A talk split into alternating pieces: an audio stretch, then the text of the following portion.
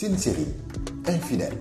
La célèbre série Infidèle est diffusée toutes les semaines sur la scène TV pendant que certains téléspectateurs sont encore à table. Papa Sensek, chargé de production de cette télévision privée, assure que les séries attirent de fortes audiences supérieures à celles de leurs autres émissions. Si nous, nous diffusons, c'est parce que nous devons gagner quelque chose là-dedans. Les annonceurs aiment les séries parce qu'ils savent que ça a une forte audience, parce que les populations aiment ça. Ça parle de leur réalité sociale, ça parle également de leur vécu et on se réjouit quand même. On a nos séries à nous. Parce qu'avant, effectivement, c'était les telenovelas. Mais aujourd'hui, les Sénégalais sont plus férus de leurs séries nationales. C'est fait en langue nationale. On suit plus et mieux. Devant les locaux de la société de production audiovisuelle Marodi, une dizaine d'acteurs et de techniciens s'agitent script à la main pour remplir les voitures de caméra.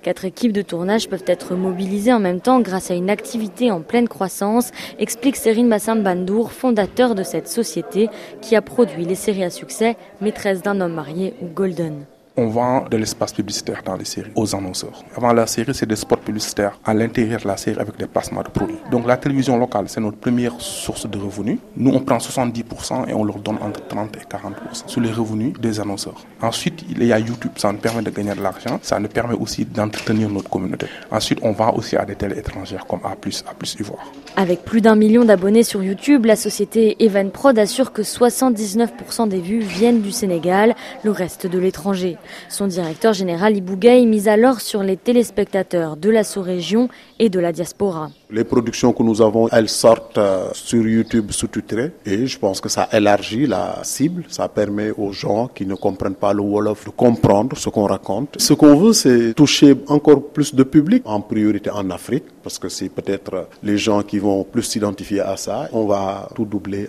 en, français en premier temps et après, pourquoi pas en anglais, pour voir ce que ça va donner au niveau de la zone anglophone. Les acteurs du secteur attendent alors davantage d'aides étatiques pour ce marché en pleine expansion qui crée de l'emploi et exporte la culture sénégalaise.